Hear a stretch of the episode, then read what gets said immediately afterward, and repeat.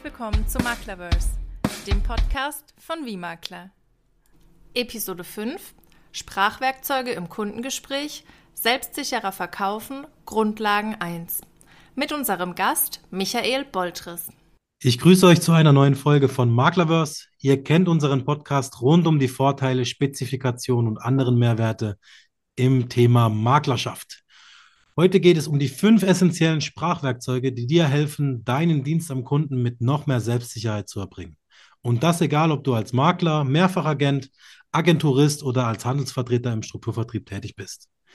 Dazu haben wir heute Michael Boltres eingeladen, welcher eine Koryphäe in der Maklerberatung ist. Er hat mehrere hundert Vermittler in die Maklerschaft begleitet und er macht das Ganze schon seit dem Jahr 2005. Wir haben uns im Vorfeld unterhalten und da war es mein persönlicher Wunsch, dass er diese Sprachwerkzeuge mit euch teilt, weil sie jedem Mehrwerte geben in unserem Dienst am Kunden und in der Beratung.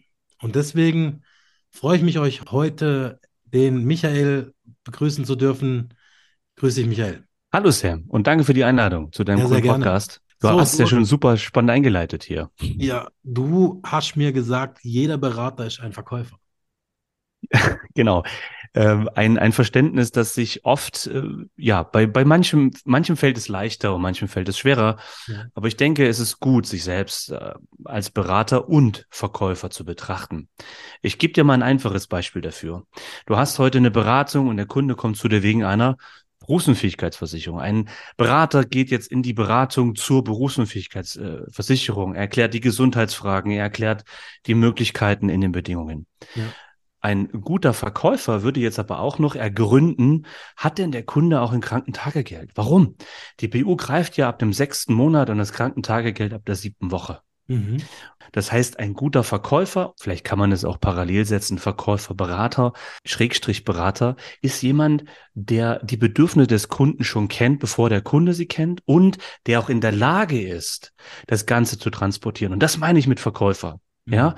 Und ich weiß, du magst den Vergleich nicht, du sagst aber, das ist Quatsch, aber der Eskimo, der immer typischerweise hergenommen wird, ein Verkäufer verkauft einem Eskimo einen Kühlschrank. Um das am Beispiel zu sagen, wenn wir es zu Ende denken, möchte der Eskimo ein schönes, gekühltes Bier. Er möchte kein Eisbier, er möchte ein gekühltes Bier. Das heißt, in dem Fall ist der Kühlschrank ein Wärmeschrank und das weiß ein guter Verkäufer. Ja, das stimmt. Ja. Aber gleichzeitig ist es halt auch oft so, dass das Wort Verkauf so negativ assoziiert wird. Es ist negativ assoziiert, weil man denkt vielleicht eben auch an die Heizdeckenverkäufer oder an überzogene Preise, an all diese Sachen. Das heißt, für mich persönlich geht natürlich auch ein gutes Verkaufen mit gutem ethischen Denken einher. Es geht nicht nur um das Ergebnis, dass der Kunde ein Produkt bekommt und du eine Provision oder ein Geld verdienst, sondern es muss immer eine Win-Win-Win-Situation sein. Win für den Lieferanten, also den Versicherungskonzern oder den, ja, wo das Produkt platziert ist. Es muss für den Kunden am allerersten natürlich ein Vorteil sein und natürlich auch dann für dich als Berater, als Verkäufer. Und dann ist es ein ethischer Verkauf, ein guter Verkauf. Ja, auf jeden Fall. Aber das geht für mich umher, dass erstmal das sauber abläuft und dass es wirklich für den Kunden den größten Mehrwert bietet. Ganz genau. Also der Kunde steht im Mittelpunkt und dann brauche ich diese Werkzeuge. Mhm. Vielleicht kennst du das auch, du bist in einem Kundengespräch und du willst ihm was rüberbringen, aber irgendwie hast du den Faden verloren oder du hast das Gefühl, wie sage ich es meinem Kinder, wie sage ich es jetzt dem Kunden, wie bringe ich es zum Ausdruck? Und ich weiß, du hast ja in einem Strukturvertrieb gelernt, ihr habt mit Analysen gearbeitet und die 5 Sprachwerkzeuge, die kannst du in den analysebasierten Verkauf integrieren, du kannst ihn in den produktspezifischen Verkauf integrieren. Ist einfach nur die Frage, habe ich dieses Werkzeug in der Tasche oder bin ich mir bewusst, dass es dieses Werkzeug gibt und dass ich es einsetzen kann? Ja, es ist ja auch ein bisschen immer so, wie wenn man Werkzeuge allgemein vergleicht. Man kann natürlich einen Nagel mit dem Hammer reinhauen, aber manchmal braucht man halt auch Schrauben und dann sollte man halt, ich sage jetzt mal, anderes Werkzeug mit an der Hand haben, um diese Sachen auch verwandeln zu können. Versuch doch mal bitte eine Schraube mit dem Hammer reinzuhauen. Also es klingt total komisch, ja. So, jetzt ist es so, weißt du, wenn du ein junger Verkäufer bist oder ein junger Berater in der Finanzdienstleistungsbranche, dann sagst du, okay, was gibt's denn überhaupt vielleicht für Techniken oder in was für Situationen kann ich kommen? Und das ist das, wo wir vielleicht hier einfach mit den 5 Sprachwerkzeugen mal eine kleine Grundlage geben können. Das kann man noch ganz, ganz weit vertiefen, wie man hier reinkommt oder dass man diese Werkzeuge in seinem Verkäufer-Werkzeugkoffer hat. Ja, das ist auch eine Sache. Wenn man ein junger Berater oder Vermittler in einem Strukturvertrieb ist, bekommt man halt ganz oft nur das von seiner Führungskraft oder dem engsten Kreis aus dem Büro mit. Und somit lernt man auch nur davon. Und hier gibt es vielleicht die ein oder andere Alternative, das ein oder andere Werkzeug mit an der Hand, um zu sagen, das hört sich gut an, das möchte ich gerne mit reinbringen, meine Art von Beratung. Genau, man probiert sich selber aus, ja. Und sicherlich ist dieses Vormachen-Nachmachen-Prinzip, das ist total bewährt. Und hier haben wir einfach noch ein paar zusätzliche Werkzeuge, die man wie an einem Buffet, ja. Hör sie dir an, schau sie dir an und dann nimm dir es mit. Oder lass es liegen. Genau. Wollen wir mal reinsteigen? Mach mal. Also wir haben mal den ersten Punkt vorbereitet, den haben wir von 5 Punkten Vertrauensaufbau genannt. Ja. Vertrauensaufbausituation, Kunde kommt auf eine Empfehlung, dann ist es erstmal ganz spannend, einfach direkt zu fragen, was hat denn der dich zu mir gebracht hat, was hat XY gesagt, warum sollst du dich mit mir zusammensetzen? Ja. Dann hörst du direkt, du bist ein cooler Typ, du kommst auf den Punkt, du hast es gut, was auch immer, er erzählt dir etwas. Also das heißt, du hast diesen Vertrauensvorschuss, denn eine Empfehlung ist ja immer ein Vertrauensbonus oder ein Vertrauensvorschuss. Jemand hat dich empfohlen. Warum macht er das? Warum redet er mit seinem Kumpel im Fitnessstudio, geh zum Sam und lass dich beraten? Weil du halt ein saucooler Typ bist. Eine andere Situation ist vielleicht, wenn du eine Anfrage über das Internet bekommen hast. Auch da gibt es bestimmte Vertrauenspunkte. Vielleicht sind es deine Bewertungen bei Google. Vielleicht sind es andere Faktoren, die dem, der da anruft, oder der dich findet, sagen, ruf da an oder sprich mit ihm. Und da ist es so, dass du jetzt eine kleine Hausaufgabe von mir bekommst. Also wir sind noch in diesem ersten Werkzeug Vertrauensaufbau und die kleine Hausaufgabe lautet, also für dich jetzt als Zuhörer und auch für dich, Sam, wenn du Bock hast, weil du sagst, das ist eine coole Idee.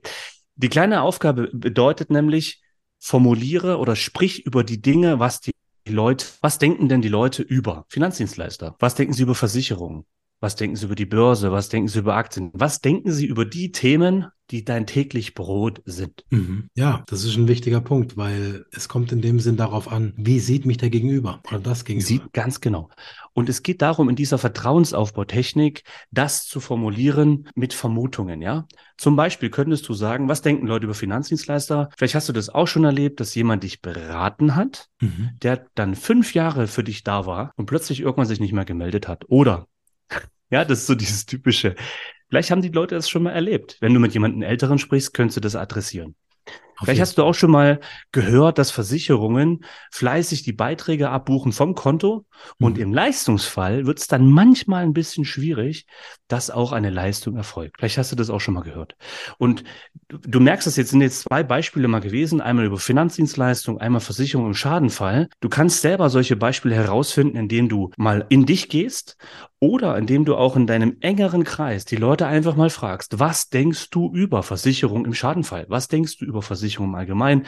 Was denkst du über die Berufsunfähigkeitsversicherung? Was denkst du über die Börse? Was denkst du über Aktien etc., über Gold, über meine Branche? Ja, und das setzt du in den Raum der Vermutung. Du sagst also immer, um die Leute abzuholen, vielleicht hast du das auch schon mal gehört. Möglicherweise kennst du das. Vertrauensaufbau. Viele machen das ja auch ganz gern mit diesen, ich sage jetzt mal, Ja-Straßen. Aber die sind nicht mehr ganz so effizient. Das ist so ein bisschen 80er Jahre, ne? Ja, Sie haben doch bestimmt auch schon mal daran gedacht, ja? Oder einer meiner Lieblingsfilme ist täglich grüßt das Murmeltier. Und dann trifft er so einen alten Typen auf der Straße. Hast du ein wenig Versicherung? Wenn nicht, ein bisschen mehr schadet nie, oder?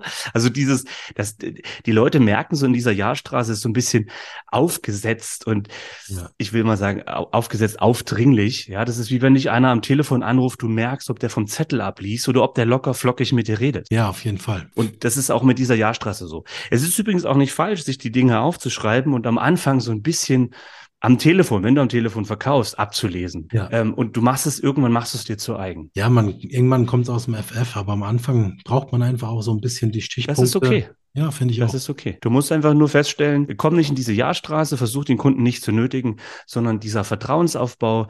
Entweder fragst du bei einer Empfehlung, hey, was hat denn XY gesagt? Warum sollst du auf mich zukommen? Oder wenn es eine Internetanfrage ist, formuliere Dinge, die Leute vielleicht schon mal gehört haben, mit dem Ziel, dann in die essentiellen Fragen reinzukommen. Ja?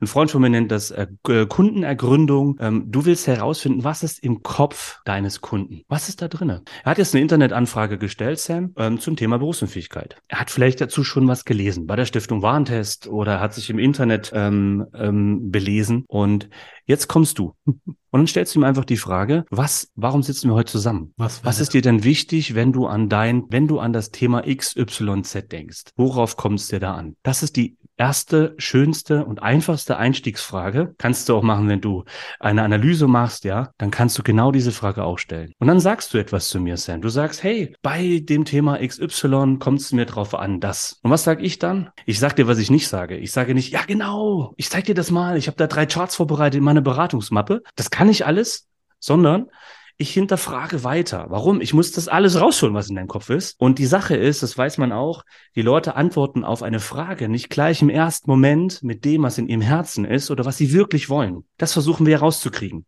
Und dann das zusammenzubringen mit dem, was sie wirklich brauchen. Weil das, was sie wirklich wollen, ist nicht immer das, was sie wirklich brauchen. Das wissen sie aber noch nicht, weil sonst wären sie ja in unserer Position. Ja? Das macht einen guten Berater aus. Und auch einen guten Verkäufer. Genau. In diesem Sinne, ja. Also wir sind ja beieinander. Wir meinen das Gleiche und wir dürfen uns einfach in beidem ein Selbstverständnis spüren. Wir dürfen uns selbstverständlich als Verkäufer und als Berater sehen. Das heißt, wir haben den ersten Baustein, das erste Sprachwerkzeug haben wir kurz schon erörtert, das ist dieser Vertrauensaufbau. Das zweite sind essentielle Fragen. Ich muss reintauchen in diese Thematik, um mit dem Kunden zu sprechen, was ist in deinem Kopf? Was ist dir wichtig? Und ein ganz, ganz entscheidender Punkt an der Stelle ist, hinterfrage bitte immer, wenn du etwas nicht verstehst. Es gibt Abstraktionen. Was ist eine Abstraktion? Sicher, verfügbar, viel Zinsen, viel Rendite. Du verstehst ja was völlig anderes wie ich. Für dich ist sicher das eine und für mich ist das andere. Genauso mit verfügbar. Das heißt, immer wenn du das Gefühl hast, schreib es dir bitte auf an der Stelle. Also der Kunde, wenn du ihm diese Einstiegsfragen stellst, geh nicht sofort rein und frag, was ist sicher für dich übrigens, ja, was ist sicher für dich, sondern frag weiter. Du fragst, was muss heute passieren, was ist dir wichtig für dieses Thema XYZ und außerdem noch. Was ist außerdem noch wichtig? Und dann sammelst du erstmal und stellst dann fest auf deinem kleinen Zettelchen, weil du aktiv zuhörst, sagst du dann, okay, was ist an dieser Stelle für dich denn sicher? Was ist denn für dich verfügbar? Haben wir den zweiten Punkt, essentielle Fragen. Wir gehen rein, wir fragen, was ist beim Kunden drin? Jetzt sind wir ja die Fachleute, wir sind die Verkäufer. Und eine der großartigsten für mich Techniken oder Sprachwerkzeuge ist die Checklistentechnik. Die Checklistentechnik dient auf der einen Seite dazu, deine Kompetenz zu beweisen und auf der anderen Seite über Alleinstellungsmerkmale und auf der anderen Seite nicht nur deine Kompetenz zu beweisen, sondern auch Cross-Selling einzubinden. Und wie geht das Ganze?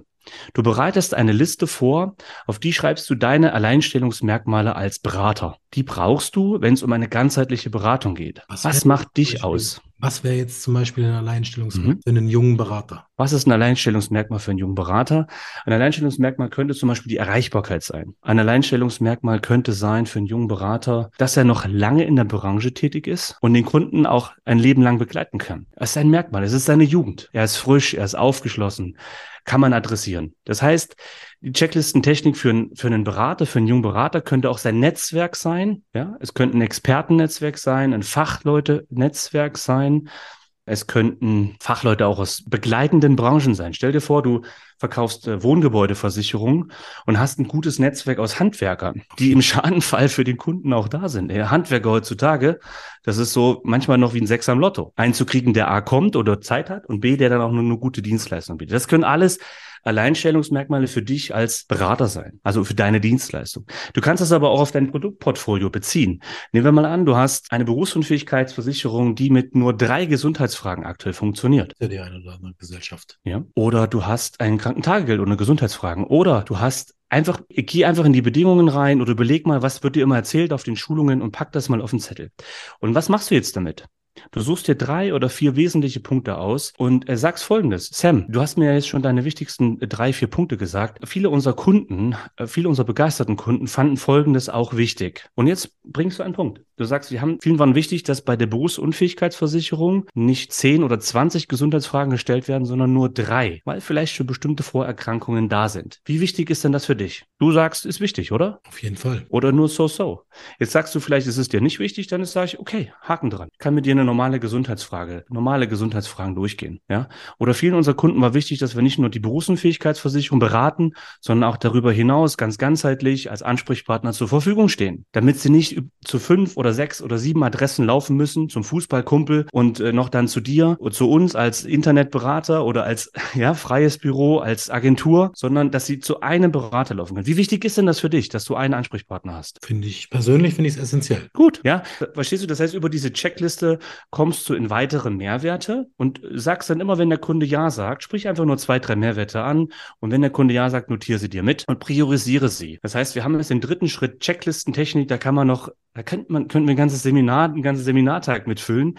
Du merkst das schon, du spürst die Energie, die da drin ist. Jetzt kommst du aber in eine Priorisierung. Das heißt, du versuchst herauszufinden, Sam, was sind denn die wichtigsten Punkte für dich? Ich wollte noch mal ganz kurz mit dir durchgehen. Wir haben uns ja getroffen heute, um über eine ganzheitliche Beratung zu sprechen, um über Berufsunfähigkeitsversicherung zu sprechen, um die Weltherrschaft zu sprechen, ja, gemeinsam, dass wir die erobern. Und jetzt lass uns nochmal über die Punkte sprechen, die wir hier aufgeschrieben haben. Ich habe mir das alles aufgeschrieben. Ich würde es einfach nochmal ganz kurz anreißen und du sagst mir, was ist davon wirklich, was sind die Top 3 Punkte? Ist das okay für dich? Das ist unser viertes Sprachwerkzeug. Ich priorisiere es also mit dem Kunden und sage, was ist dir wirklich wichtig? Und ich signalisiere ihm gleichzeitig, ich habe mir das aufgeschrieben. Ich habe mir aufgeschrieben, was du sagst. Wer macht denn das im Alltag? Wer schreibt denn im Alltag auf, was ein anderer sagt? Also wer betreibt dieses aktive Zuhören? Aktives Zuhören im Alltag wäre, Mensch, ich habe übrigens verstanden, dass du das und das gesagt hast. Probier es übrigens mal aus, ja, wenn du mit deiner Frau redest, wie das rüberkommt. Sag, Schatz, ich habe das und das verstanden. Da sagt die, oh, schön, ja, du hast mir zugehört und du hast hingehört, nicht nur zu. Gut, jetzt haben wir dieses vierte Werkzeug auch besprochen. Wir hatten die Checkliste, wir haben priorisiert, ja, indem wir das, was wir notiert haben, nochmal durchgegangen sind.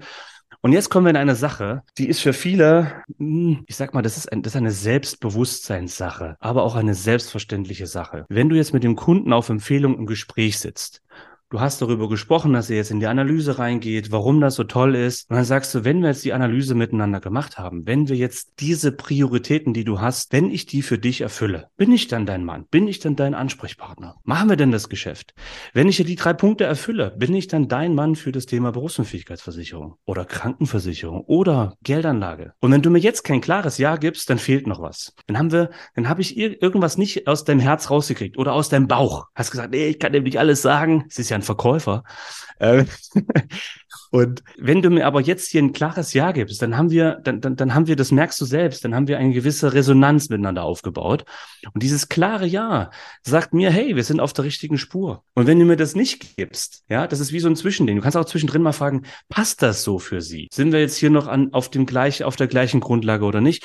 Und das ist so das 5. Sprachwerkzeug. Also immer mal eine sogenannte Vorabschlussfrage stellen, beziehungsweise einfach fragen, wenn ich die Bedingungen erfülle, kommen wir dann ins Geschäft. Oder auch zwischendrin, du kannst das im Gespräch immer mal wieder machen, einfach zu fragen, sind wir hier, ist das für Sie richtig? Also einfach ein kurzes Okay auch vom Gegenüber abzuholen. Ja, das sind mal so die 5 Sprachwerkzeuge, über die wir heute sprechen wollten. Ich glaube, dass du über jedes Sprachwerkzeug ein einzelnes Seminar füllen kannst, ja, mindestens mal eine Stunde oder 2 Stunden das Ganze üben kannst, damit du hier ins Tun kommst und damit es keine Theorie bleibt.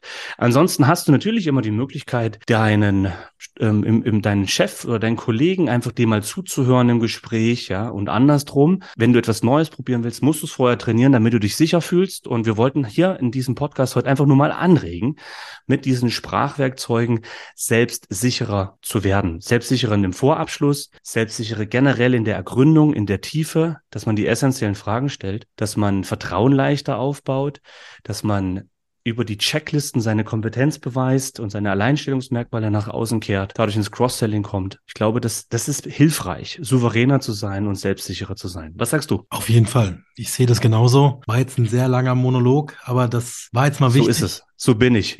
Genau. Ich könnte Stunden weitermachen.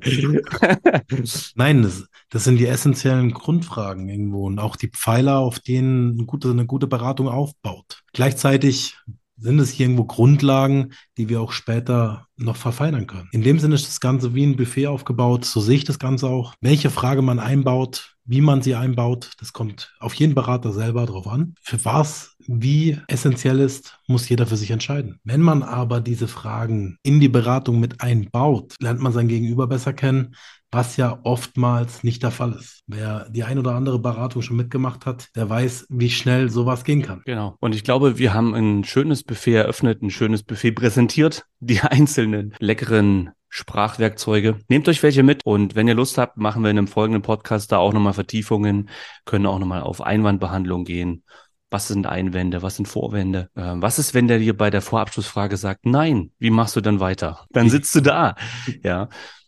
Das sagt so, hey, Sam, wenn ich das und das erfülle, machen wir dann das Geschäft. Und du sagst, nö. Ja? Was machst du dann? Ja? Nur mal eine Idee fürs nächste Mal. Du könntest dich selbst bezichtigen, ja. Du könntest sagen, hey, das heißt, du willst sagen, ich bin ein Riesenarschloch, oder was? Oh, was sagst du jetzt, Sam? Nee. Das auch nicht. Hm. Aber irgendwie gibt es mir noch kein klares Ja. Woran liegt das? Das klären wir dann im nächsten. Sehr gut, genau. Lass uns den Spannungsbogen aufbauen. Ja, also auch Einwand und Vorwände sind nochmal solche Sprachwerkzeuge, die man gebrauchen kann. Ja, und die sind aber auch manchmal wichtig und manchmal sind sie nur zum Check-up vom Kunden da. Ganz genau. Genau.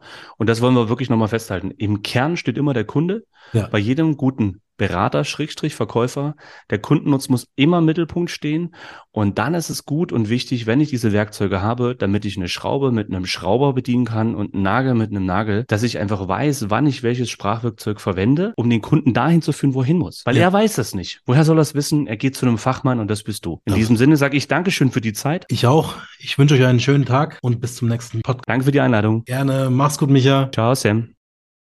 Das war's in dieser Episode von Maklerverse. Wir stehen dir gerne rund um das Thema Maklerschaft, Finanzdienstleistung und Strukturvertrieben mit Rat und Tat zur Seite. Für mehr Informationen besuche uns gerne unter wiemakler.de oder folge uns auf Instagram.